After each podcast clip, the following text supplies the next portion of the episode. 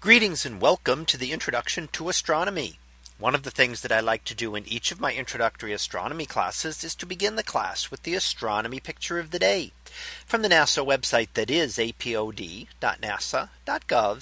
apod. And today's picture for September the 16th of 2021. Well, it is titled North America and the Pelican. So what do we see here? Well, here are a couple of nebulae in a relatively nearby star forming region. And on the left hand side, we have what is known as the North America Nebula. And it resembles vaguely North America from Canada, United States and down in through Mexico. So the kind of dark patch sticking up is meant to represent the Gulf of Mexico with Florida sticking down on the one side and then Mexico going down on the other and the rest would be representing the rest of the uh, North America between the United States and Canada. On the right, there is the Pelican Nebula which if you look at it carefully may resemble a little bit a pelican to you.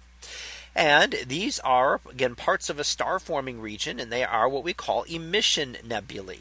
Now an emission nebula occurs when radiation from hot stars excites atoms and causes them to glow. And essentially what it does is strip electrons off of those atoms.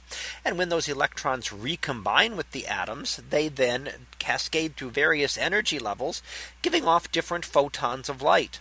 And some of those happen to be in the visible portion of the spectrum that allows us to see these glowing. So if we could look in detail at the light coming from these areas, we would then see just very specific wavelengths. And in fact, this is what we call a narrow band image which means that it is looking only at specific wavelengths of light. A broadband image is what we're used to thinking of when you just take a picture. You're looking at all of the wavelengths of light at once. Here we're looking at just emission from three specific atoms hydrogen sulfur and oxygen. And that allows us to see some very fine detail within here. And you can see some of the different shock waves and areas that are moving around as uh, stars continue to excite and then eat away at this nebula. So as stars have formed their intense radiation and stellar winds will then push away the material and reshape these nebulae into other uh, other shapes. So they will no longer look the same, although it will take many thousands and thousands of years for this to change.